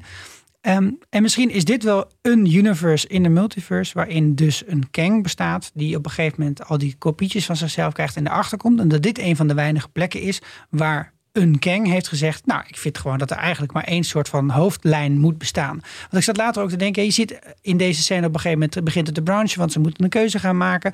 Dan zie je dat het uit gaat waaien. En toen dacht ik, hoe zou dit er nou uitzien als het helemaal uitwaait? En dan is het niet meer een ring, maar dan is het een bol. En dan is het een bol met eigenlijk alle, hè, dan is er ook geen, is er geen begin en Ja. eindpunt meer. Oh ja, want, zeg maar, cool. want op een bol moet een cirkel natuurlijk wel zeg maar, ergens een locatie hebben waarvanaf die een cirkel wordt. Maar als het een bol blijft, dan, dan kan alles, zeg maar. En misschien Ja, zijn er ja. wel van dat soort bollen ook nog naast. Dat zijn dan multiverses, waarin andere mensen hebben besloten dat er een ring moet zijn. Of dat ze hebben gezegd, nou, dit valt niet te doen, het blijft gewoon een bol. Is dit, dit, You just wrinkled my brain again. Ja. Werkt dit op een podcast eigenlijk? ik ben heel Ik weet niet, benieuwd. misschien dat luisteraar al lang is afgehaakt. dat hij al niemand meer luistert. Zou kunnen. Eh, ik hoop dat dit de timeline is waarin de luisteraar nog bij ons is gebleven. Ehm, ik hoop Nu we, ook, onder eh, ons, nu we onder elkaar zijn. nu we onder elkaar zijn. Nee, ik hoop ook dat er heel veel van die YouTube-nerds ehm, hier allemaal verklaringsfilmpjes over gaan maken. En dat ik het dan op een gegeven moment wel snap. Of dat in seizoen 2 we hier meer over leren. Of dat een luisteraar denkt, guys, hoezo snap je You dit stupid. niet? You stupid. En die dan even een audio message stuurt of een berichtje ja. waarin hij het even rustig uitlegt. Precies. ja, het mag ook gevisualiseerd. Dus het mag Ja, ook zo'n whiteboard en dat je het dan gaat uitleggen. En dan met zo'n formule, zoals ook hier in dat kantoor van Kang. Dat vond ik echt heel grappig. Hing een formule aan. Ja, dat is zo daarop grappig. ingezoomd? Nou, ik heb geprobeerd, maar kon niet vinden. Nee, het was niet, het was nee, niet het was niet duidelijk, duidelijk genoeg voor mij. Jammer. Eh, ik krijg ook zoveel slechtere ogen. Ja. Oud. Maar dit alles komt dus voort uit de paradox dat als je zo'n tijdlijn gepruned hebt en je bent de al, almachtige heerser, dat het dan best wel saai is om de almachtige heerser te zijn. Dus hij wil volgens mij hij heeft Hij wel een voorkeur. Hij wil graag dat andere mensen een stokje van hem overnemen. En anders dan, eh, hè? wat is de andere optie? Nee, hij geeft ze twee opties, toch? Van of jullie nemen het van mij over, jullie gaan met z'n tweeën de TVA rulen. De andere optie is, jullie maken me nu dood. En dan Chaos. chaos. Ja. En dan komen alle andere versies van mij, die zijn veel kutter. Wacht maar. dat presenteert hij als een soort van, nou, dit is jullie keuze. Jullie hebben deze twee keuzes ook. Maar de andere keuze zou denk ik ook gewoon zijn, niet doen, terugrennen, eh Kang knock-out slaan en gewoon vluchten of zo. Tempad stelen, Kang daar laten zitten. I don't know. Volgens mij zijn er meer keuzes. maar goed, hij presenteert dit als twee keuzes. Ehm, dus waarom hebben we die dan? De eerste is, hij zegt, ik ben oud en dit is een, eh, een game voor iemand die young, scrappy en hungry is. Young en hungry in elk geval. Maar goed. Ehm, de tweede keuze is dat jullie me doodmaken. En daarvan dacht ik, nou, dan zou je ook jezelf dood kunnen maken. Dus heb je dan deze twee mensen daarvoor nodig? Wil je dan echt zo graag, als dat blijkbaar niet is wat je doet, dan wil je blijkbaar echt graag dat zij de TVA gaan rulen. Maar wat hij de hele tijd aan het doen is, is dat Vicky opstoken tussen Loki en Sylvie. Dus als hij echt wil dat zij samenwerken, dan zou het logischer zijn dat hij ze niet ging manipuleren in crisis. Hoe doet hij dat dan? Een vertrouwenscrisis. Fikkie opstoken? Nou, bijvoorbeeld door te zeggen tegen haar, tegen Sylvie, van can you trust? Can you trust this guy? Can you trust? Dus het gaat niet alleen maar om is hij te vertrouwen, maar ben jij in staat om te vertrouwen? Mhm. Dat zijn best wel vragen die je stelt als je gewoon iemand mee wil zitten trollen. Hij zit daar en misschien kan hij dat gewoon niet laten. Dat zou ook kunnen, best wel in character zijn Ja. misschien. Maar Ja. dat vind ik toch niet helemaal passen bij. Ik heb echt het idee op het moment dat hij daarop zit aan te sturen, dat hij eigenlijk wil dat zij hem omlegt. En dat zij, dat, dat eigenlijk zijn endgame is. Dus een Dat, dat masterplan. Maar waarom? Sylvie Loki doodmaakt? Of Nee, Kang? Sylvie Kang doodmaakt. Ja, en dat hij dus een wicht tussen ze wil drijven. Oh, ja. Ja, wat, wat moeilijk hieraan is, kijk, hij, tot nu toe weet hij alles, heeft hij alles gezien. Hij, heeft, hè, hij is bij elke voorstelling geweest. Maar hij geeft ook aan van ik heb een beetje gelogen, want eigenlijk vanaf ne- ne- 7, 8, 9, nu weet ik niet meer wat er aan de hand is en wat ik moet doen, wat er moet gebeuren. Ja. Kan hij natuurlijk weer overgelogen hebben, maar ik ga er even vanuit dat hij dan, dan wel de waarheid spreekt. Dus dan is de, de gedachte dat hij gewoon zichzelf is en dat hij denkt dat hij het op deze manier voor elkaar krijgt, is logisch. Maar hij heeft geen garanties, want hij weet niet wat hij moet doen om ervoor te zorgen dat hij zelf van de troon gestoten wordt. Mhm. Dus ik vind het een heel riskant spelletje. En eigenlijk kiest Sylvie uiteindelijk ook voor net een andere variant van deze keuze. Namelijk niet met z'n tweeën het overnemen of hem doodmaken, maar hem weg, Loki wegsturen en Kang doodmaken. Dat is eigenlijk optie In haar eentje. Ja, Maar volgens mij kiest ze dat omdat ze zich voelt alsof ze door Loki gedwongen is om die keuze te maken. Omdat Loki haar ervan zou weerhouden om Kang dood te maken. Net als Ja. bij die deuren, dat ze die niet mag intrappen. Nee, nee, ik heb het toch anders begrepen. Vertel. Ik, ik denk toch gewoon. ehm, ik denk echt, en ik kan me ook inleven, als je tot in de treuren die shit moet besturen en alles al bezig gaat gebeuren, fucking saai. Dus ik kan me heel goed voorstellen dat hij denkt, ofwel ik ga twee mensen die ik lekker chaotisch en crazy vind, die allebei de TVA hebben door een soort van overwonnen, die, die slimmer zijn, ja, die het hebben uitgespeeld. Dat zouden de goede mensen zijn om het te leiden en het spannender te maken en leuker. Als ze dat niet willen, nou, vermoord me dan maar. Want ik, ik heb er geen zin meer in. En dan mogen, mag de, de mensheid of de wereld mag het lekker allemaal zelf uitzoeken. En dan komen waarschijnlijk andere versies van mij het totaal overnemen. Want dat, dat is wat wij doen. En ehm, dat, Loki, dat Sylvie hem wil vermoorden, komt denk ik veel meer voor uit dat dat haar enige levensdoel is. Zij heeft nooit. Waarom zou ze gewoon lekker de, de TVA gaan runnen of ze haat de TVA? ja. Een soort van, ik vind het heel erg in character dat zij denkt, weet je, eh, fuck jou. Jij bent mijn, jij hebt mijn leven ver, ver, Mhm. eh, vermoor, ver, verruineerd. Eh, ik kill je gewoon. En ja, Loki, nou, ja, wat ik in het begin ook al zei, ik ken je nog helemaal niet zo lang. En zoek jij het lekker allemaal zelf maar uit. Maar wat Loki tegen haar zegt, klopt ook volgens mij. Van ja, dat is heel Loki-achtig om te doen. Maar daarna zit je hier in je eentje. En Met daar- ja, maar zij heeft natuurlijk nog nooit wel de positieve kant of zo ervan gehad. Nee, en ook nog te weinig de negatieve dingen. Dus hij heeft gewoon al heel vaak scenario's doorgemaakt. Of gezien ook door Mobius, die het heeft laten zien. Ehm, van oké, als je deze keuze maakt, dan maak je deze keuze en dan gaat je moeder dood. En als je deze keuze maakt, dan eh, gaat je moeder dood. En als je deze Ja. keuze maakt, gaat je moeder dood. Eigenlijk in alle keuzes die je maakt, eindig je uiteindelijk in je eentje. En nou, dat is best wel kut. En dat heeft, was zijn karakterontwikkeling in aflevering 4, dat hij dacht, dit wil ik niet meer. Dus hij heeft die stap gezet en zij niet. En daarmee bevestigt zij ook eigenlijk dus een beetje... ehm, eigenlijk een soort van self-fulfilling prophecy. Toch, hij heeft haar gepruned omdat hij wist... eh, dat ze een bedreiging was. Door dat te doen is ze uiteindelijk ook degene die hem kan vermoorden. Die zo duidelijk gedreven is om dat te doen. Maar daarbij blijft dan dus voor mij de vraag: waarom moet zij dat doen? Waarom? Hij, volgens mij wil hij dus echt door haar vermoord worden. Want anders dan had hij ook wel betere argumenten kunnen bedenken om haar daarvan te weerhouden. En hij had ook nog een keertje kunnen zeggen: Joe, ik uh, zet mezelf weer naar de andere kant van de kamer. Totdat Loki een keer. Hij doet ook geen moeite Nee, om Loki dat tegen kon te niet houden. meer, want vanaf toen had hij het niet al meegemaakt. Dus hij kon niet meer zich tegen haar verweren. Maar maakt verder ook niet zoveel uit, denk ik. Conclusie is dus, hij is vermoord door haar. Eh Sylvie is nu in haar eentje aan het eind van de wereld, aan het eind van de tijdlijn. Misschien komt er straks een andere Kang aan om eh, het allemaal over te nemen. Mhm. En Loki is dus door haar in een deur gepusht terug naar de TVA. Ik heb hardop gegaspt toen dat gebeurde. Ja. Eh, Rick zat, Wacht mijn vriend zat. We hebben niet gegaspt, want dat vergeten we niet. Dat ze gezoend hebben. ja, Nee, ik vond ja. hm. Ik Ja, vond ik ook wel hoor. Vond ik wel, ja, belangrijk moment. Ik, ik vond dat in deze hele flurry van emoties waarin ik in zat. En, en, en, en de oprechtheid volgens mij van Loki en de, de wantrouwen. En dan ook nog een zoen. Ik was, helemaal, ik was toen al helemaal uitgeput. Ik had vooral gewoon enorme flashbacks naar de Game of Thrones finale en de throne room. En ik verwachtte echt elk moment Drogon te zien komen Het was dat. aanvliegen. Wow. En ja, toch? Het was Ja. dat, maar dan andersom. Het was gewoon nu de blonde die dan de donkere neersteekt en bye.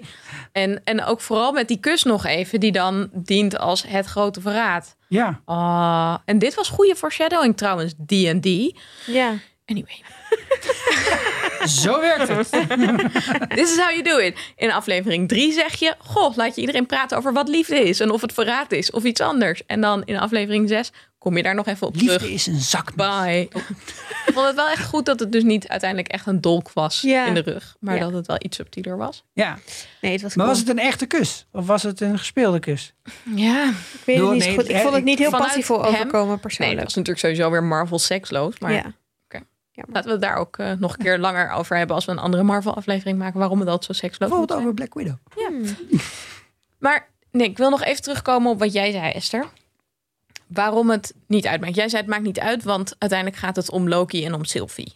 En Nou dat, ja, ja, nou, we uiteindelijk kunnen er komen nog we een uur ergens... over praten, bedoel ik. Meer van, ja, ja. nou, het maakte dus voor mij in die zin uit dat ik het een heel goede, vette keuze vond om in de laatste aflevering ineens nog een nieuwe supervillain op tafel te leggen. Vooral eentje die zo fantastisch speelt en die zoveel potentie heeft voor alle andere nieuwe series, films, weet ik veel wat. Vooral eentje die zo deze twee personages waarmee we al een heel seizoen eh, leven weet uit te buiten. Maar wat ik dan dus niet overtuigend vind, is dat je me 30 minuten aan exposition geeft. En dat het voor mij niet overtuigend is dat deze man ehm, deze twee keuzes maar heeft. En al deze moeite heeft gedaan om deze twee perso- personen hierheen te krijgen. Zodat er eentje hem in zijn buik kan steken. Dan denk ik, dag. Dat vind ik gewoon echt niet overtuigend genoeg. Ja. Maar goed, Nou, ik misschien dat er dus dus het meer- volgende seizoen nog iets komt waardoor het dat wel is. Ja, ik denk dat het gewoon een vette setup is. Zeg maar, ik snap de logica van... Of we, dus hij heeft ze er niet heen gebracht om hem te vermoorden. Hij heeft ze erheen gebracht om hen de TVA te laten rulen. Dat is niet gelukt. Dus is hij dood. Mhm. Ja, dat kan gebeuren. Verkeerd ingeschat. Ja, maar hij is zo en, slim. En dan komt er een andere versie van hemzelf. Een slimmere, betere. Hopelijk ook een goede. Of in ieder geval een soort van... Ga daar maar niet vanuit. Die, ja, I don't know. Die het misschien wel een Loki en, en Sylvie kan vinden die, hem, die het wel gaan doen. Zeg maar, ik zie het meer als hij heeft allemaal dingen uitgeprobeerd. En het is niet helemaal gelukt. Of wel, en hij wilde inderdaad vermoord worden. Dat Ja. kan. I don't know. De vraag die nu overblijft is, eh, wat gaan Loki en Sylvie doen? En daarover hebben wij een luisteraarsbericht binnengekregen. Nine. Hi, eh Nine hier. Ja, ik vond het einde, ook al was het best wel heel erg verdrietig, wel echt super tof van eh, de laatste aflevering. Ehm, ik heb wel het idee dat alles wat de personages deden wel heel erg in character was. Vooral, want ik denk dat het wel heel raar had geweest als ze zich zomaar had laten overhalen om zeg maar de aardsvijand eh, niet te vermoorden, waar die eigenlijk haar hele leven heeft verpest. Ehm, en ik denk ook wel dat op dat moment ze zich misschien best wel in de steek, want ja, ze hadden allebei het doel om daar naar binnen te gaan samen en natuurlijk een einde te maken aan wat de TVA deed. Dus ik denk al wel Loki wel gelijk had, voor haar misschien best wel voelde van hé, hey, ik dacht dat we hier samen achter stonden. Eh, Dus ik geloof wel echt dat, eh, dat ze Loki niet ehm, in de steek wou laten of zo. En dat ze, dat ze evil is of zo. Ik denk dat het gewoon heel logisch is dat ze zich eh, niet in die situatie kon vinden. Maar ik vind ook wel dat wanneer je ziet dat ze echt zo op de grond neer, denk ik wel dat het er tegenvalt. En ehm, ja, dat ze had gehoopt waarschijnlijk dat ze heel blij zou zijn nu het eindelijk gelukt is. Maar ze is nu alsnog heel erg verdrietig, denk ik. En voelt ze zich alleen maar schuldig tegenover Loki en Ehm, dus ik denk dat ze wel, ehm, wel weer zo snel mogelijk bij Loki terug wil vinden. Weg daar naartoe in seizoen 2. Maar ik ben echt super benieuwd wat jullie denken. Ik vind het vooral gewoon heel zielig voor Loki. Ehm, en ik las ook trouwens 22 in januari willen gaan filmen. Dus met een beetje mazzel hebben we eind 2022, begin 2023. Denk ik wel het nieuwe seizoen. Nou, eh, succes met de opname. Ja, het is natuurlijk nu een beetje de vraag. We zien inderdaad, Sylvie heeft eigenlijk heel erg spijt. Het was echt heel vet, heel goed in character allemaal. En ook heel erg passend bij de ontwikkeling die ze door hebben gemaakt. Maar nu is de vraag, kan Sylvie Loki terugvinden in het volgende seizoen? Maar heeft ze spijt? Hebben we dat gezien? Ja, je ziet wel echt dat ze daar uiteindelijk dan zit in er eentje, toch? En dat ze eigenlijk, ik vond dat wel geacteerd van, oh kut. Crap. Ja, vond ik wel. Oh, crap. Oké, Ja. ja, oké. Ik denk wel dat ze eigenlijk vrij snel zich realiseerde, ah kut, ik ben gemanipuleerd. En dit voelde ook niet als de enorme vengeance of deliverance waar ik op had gehoopt. Nee. Of zo. Ja, ik ben heel benieuwd wat er daarna gebeurt. Ja. Nou ja, en inderdaad op de vraag, hoe gaan ze elkaar weer terugvinden? Want hetgeen wat wij voor waar aan, aanhielden, namelijk dat de TVA zo'n unieke plek was in de tijd, waarvan er maar eentje was. Nee, maar dat, dat, volgens mij is dat geen goede aanname wat je zegt. Nee? Nee, want de TVA ligt buiten de tijdlijn. Dus er is denk ik inderdaad maar één TVA. Tenzij we in een ander, een helemaal ander universe zitten. Maar dan gaat het Mhm. ook over iets anders. Ik denk dat het gereset is. Dus dat het, ehm, Ja, jij denkt dat de TVA elke dag wordt gereset. nou niet elke dag, maar dat er nu een versie van Kang is, die we ook zien in dat standbeeld, Ja. die gewoon al die variants heeft gereset. Oh, zo. Dus het is niet een andere TVA, het is dezelfde, maar ik denk dat het dezelfde is, maar dat hij in een soort van andere, alsof je een soort van teruggaat in de tijd naar het moment van de TVA waar Kang hem oprichtte en hem dan anders opricht. Of, maar goed, ik snap het ook niet eigenlijk. Nu ik het uitleg, denk ik nee. Is het helder? nou ja, je ziet Nee. dus zeg maar op het moment dat dus Kang aan het praten is over de Thunder en dat het er eindelijk is, dan zie je al die branches ontstaan, Ja. toch? Dus je verwacht dat ergens door die branch die ontstaan is, dat er misschien dus een, een, een feedback loop ontstaat of zo. Waardoor ze teruggaan. Maar het is gewoon niet duidelijk. Maar ja, een andere TVA zou ook kunnen, maar dat zou ik wel gek vinden, want de TVA was, dacht ik, juist buiten de tijdloop. Dat Ja, dacht ik Net ook. zoals Eliath. Ja. Ja, wat ik me ook afvroeg, want we, we openen eigenlijk op het moment dat al die branches gaan komen en dat Sylvie, die, eh, dat Sylvie het mes heeft eh, gestoken, dan zien we volgens mij Mobius en B15 kijken naar eh, zo'n schermpje met allemaal branching timelines. En dan zeggen ze, there's no turning back now.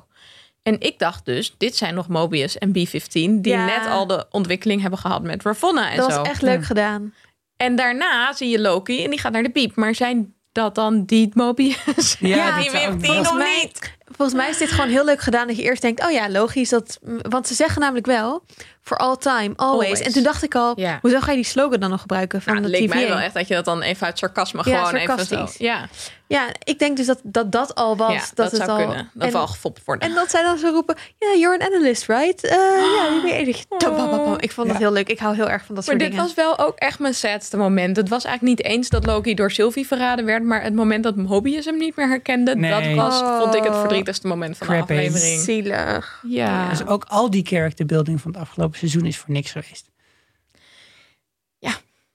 Ik vond het jammer. Jullie hadden in de app gezegd, er is een mid-credit scene, hij is leuk. en ik, het is natuurlijk heel leuk dat er mid-credit scene was met er komt een seizoen 2. Maar ik had wel nog even iets verwacht. Ja. Van eh, Ja. Doctor Who of, of wat Doctor Who, Doctor Strange, Strange. die, eh, Telefoon die, die opeens timeline dingen of zo. I don't know. Ja. Dat, dat ja, Nee, fair had, was enough. leuk geweest. Maar blijkbaar hadden ook luisteraars het gemist. Want ik kreeg gisteren een berichtje op Vriend van de Show van Mark. Die zei, hey, ik heb net ontdekt. Ik lees hier dat er seizoen 2 komt. Ik zei, ja, ja, maar had je nog niet gekeken? Hè? Mag Kijk altijd hoor. Altijd op Marvel, de mid- en de post-credits. Ja, want de meeste van de tijd zit je dan gewoon naar dezelfde aftiteling te kijken. Goed, wat betekent dit nou voor het Cinematic Universe? Mm. Nou, de volgende film die we gaan zien in maart. Nee, eerst komt de film Spider-Man. Spider-Man Homecoming. Daar werd al eerder gezegd dat we misschien andere timelines gaan zien door de, een mid-credit scene die we ergens hebben gezien. December komt die volgens mij. december. Maar de, de volgende film die hier denk ik echt over gaat is Doctor Strange and the Multiverse of Madness. Dat komt in maart uit. En daar zou het natuurlijk logisch zijn dat dat een echt letterlijk een vervolg is hierop. Van oké, we hebben nu blijkbaar een multiverse, want al die timelines, explosions. Wat gaat Doctor Strange doen? En er is nu echt een nieuwe supervillain. Dat vind ik wel heel cool. Ja, dat je nu dat weet vet. van oké, al die slechte varianten van Kang komen nu eh, Ja. iedereen lastigvallen. En alle mensen die wij nu bijvoorbeeld een ontwikkeling hebben zien doormaken, Loki, Wanda, die moeten hier tegen gaan vechten. Ja, en zeker omdat Thanos was een soort van de uber super of Ja. eh, bad guy. We hebben aan het begin, die is natuurlijk eh, ehm, in Endgame. eh, Het enige wat hij probeerde was global warming tegen te gaan. Ja, gewoon helemaal terecht. Dat was gewoon best wel goed. Eigenlijk een soort Ja. van hè. Timmermans. Maar begin van Loki wordt eigenlijk zijn hele endgame wordt ja eh, Bespot. bespot met ja hier Infinity Stones hoppa, Whatever. Ja, ja. whatever. We used them as paperweight. Dus het is ook wel eerlijk dat er dan ook uit Loki een soort nieuwe supervillain komt. Ehm, ik denk dat in. ehm, ik moest ook denken aan de laatste. De end credit scene van WandaVision. Waar zij haar. Waar je haar kinderen hoort. Dat misschien dat het moment is dat er. Dat een multiverse ontstaat. En dat zij dus opeens uit een andere. mul- universe, whatever, Mhm. tijdlijn. Waarin die kinderen wel leven. Hen hoort en denkt. Let's go. Daar wil ik Hoe heen. zeggen we dit? Zeggen we dan, dit, deze mensen zitten in een ander versum? Nee, een, een ander ander- universum. Maar je hebt dus, oké, Een multiverse is meerdere er universes. zijn meerdere universes bij elkaar die met elkaar in verbinding staan. Mhm. En de Nexus beings Maar hoe heb je het dan over, zeg maar... Oké, laat maar. Weet je wat, ik maak wel een woordenlijstje. Doe maar. Fijn. Hey, en nog iets anders heel leuks wat er al heel binnenkort aankomt. En wat ook in een heel nieuw perspectief is door dit. Is een, eh, nieuwe Marvel-serie op Disney+. Plus. Die heet What If. Ja, Komt 11 augustus uit. En het is een animatieserie, dus getekend. Maar wel met de stemmen van de, nou ja, alle, alle bekende mensen. Ehm, En het concept daarvan is eh, dat elke aflevering een what if vraag soort van wordt beantwoord. De eerste gaat over wat als Peggy het serum had gedronken waardoor ehm, Captain America eh, Captain America wordt. Dus dat zij een soort van super buff superhero wordt. Hadden we gewoon nog steeds die scharminkelige Chris Evans. Ja, dat is wel echt jammer. Oh, Maar ja, toch getekend. Ehm, en nu we dit hebben gezien, is het ook opeens niet alleen maar een leuk gedachte-experimentje van, oh ja, Mm. wat als, haha, maar is het? Dit zijn waarschijnlijk allemaal branches van de tijdlijn die nu ontstaan, Cool. die ook, ja, dus Ja. daardoor ons een beeld geven van wat er allemaal voor rare universes Maar zijn. die ontstaan dan toch niet meer, want het is toch vanaf dit punt in tijd dat de tijdlijn gaat branchen? Of kan er in het verleden ook ineens nog een branch ontstaan die implicaties heeft voor het nu? de tijd is rond, Anneloene. De tijd is rond. Tijdens de cirkel. Ik Ja. wil dat Robert Dijkgraaf langskomt om met me te praten. Ja, we hebben hem echt nodig. Die zit gewoon heel erg hard na te denken ergens in Princeton. De Robert Dijkgraaf special. Als hij dat zo graag wil, hè, in zijn eentje op een kantoor zit, dan blijft hij daar verdomme ook maar. Met zijn 3 miljoen per jaar. Hey, maar we gaan... eh, If, dus vanaf 11 augustus op Disney. Ehm, ik denk niet dat wij daar eh, ook wekelijks afleveringen over gaan maken. Als het nou heel erg vet is, misschien nog eens een keer een, een special of zo. Maar gaan we dat onder lichte ik ben wel doen? heel benieuwd naar als er luisteraars zijn die het gaan kijken. Ik ga het zelf ook kijken. Laat dan wel op Vriend van de Show eens weten of er toffe dingen zijn waarvan je denkt, oh, dit moet Annaluna echt zien, want er zit iets heel tofs in over Chris, Chris Evans. Evans. Bijvoorbeeld. Dus eh, tip het ons eh, vooral. Alle timelines met meer Chris Evans zijn timelines waarin ik wil zijn. Fair enough. En als je nou de aankomende weken nog naar de bioscoop gaat en naar In the Heights gaat, dan kun je ook onze special daarover terugluisteren. Dan confirmed in deze aflevering komt er nog een aflevering van de Vierkante Ogen Show over Black Widow. En we hebben hem een paar keer laten vallen. Ook Rick en Morty wordt door ons heel nauwlettend in de gaten gehouden. Al was het maar omdat de helft van de schrijvers ook voor Loki schrijft. En de helft van de afleveringen gewoon Marvel grappen zijn. Ja, het is echt zo Echt de leuk. hele tijd. Maar er wordt ook wel lekker op gedist, vind ik. Dus die komt er ook nog aan. En nog andere dingen die ik moet noemen? Ehm, nou, dat, dat er denk ik dingen zijn dat we nog gaan kijken wat we gaan doen in het nieuwe jaar. Dus Precies. dat jullie allemaal in zomer. ja, september. Wij Maar houden mail ons vooral met suggesties Ja. op vriendvandeshow.nl slash vierkante ogen. Precies. We houden ons aanbevolen. En voor nu was dit onze serie over Loki. En we kijken er dan toch wel met een blij gezicht op terug als ik zo nog op deze All tafel. time. Always. Ja.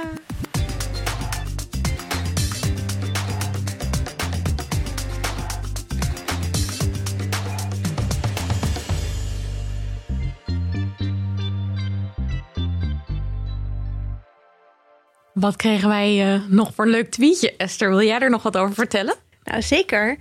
Eh, helemaal in eh, Marvel-stijl even een, ehm, een mid-credit scene. Bam, bam, bam, Bam, bam, bam, bam. Met sterren van de show, want Sikko was al weg. Ja, Sikko is al weg. Nee, ehm, sowieso gisteren op Twitter stuurde eh postte Richard dat hij een Kroki Loki ge 3D-print had. What? Super cool. Eh, en toen zeiden wij al, wat? Waar, hoe, kunnen we hier aan komen? We willen ook een 3D Kroki Waar bestellen Loki. we dit? En nu krijg ik echt net, dus ik las het net toen we klaar waren met de opname, van eh, een mailtje doorgestuurd. Dat er een pakketje van Richard, een studio prop ter attentie van de Vierkante Ogen Show, onderweg is naar de studio. Het is zo vet. Ik hoop zo dat dit Kroki Loki is en dat hij volgende keer zo achter ons in beeld. Nou ja, dan gaan we natuurlijk honderd keer mee op de foto te zien is. Ik heb al een foto gemaakt van Esther met haar nieuwe stripboek van de Fantastic Four. Eh, die zet ik op Vriend van de Show. En als we volgende week eh, hier in de studio hopelijk onze Black Widow aflevering kunnen opnemen. Misschien moet die online mensen, vandaar dat ik er eh, hopelijk bij zeg. Dan zal ik een foto maken met Kroki Loki.